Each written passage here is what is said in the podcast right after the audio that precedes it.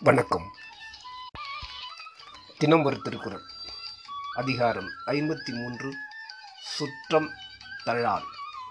குறள் எண் ஐநூற்றி இருபத்தி நான்கு.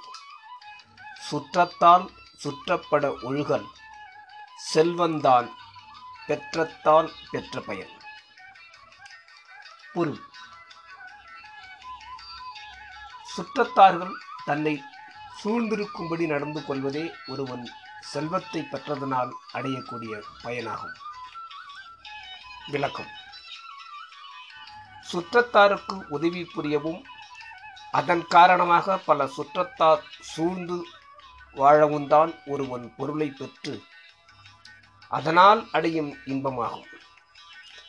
சுற்றப்படுதலாவது இன்பங்களை அனுபவிக்கவும் துன்பம் கண்ட வழி தடுக்கவும் துணையாய் நிற்றல் செல்வ பயன் இன்பம் அனுபவித்தலும் துன்பமின்றி வாழ்தலுமாம். நன்றி.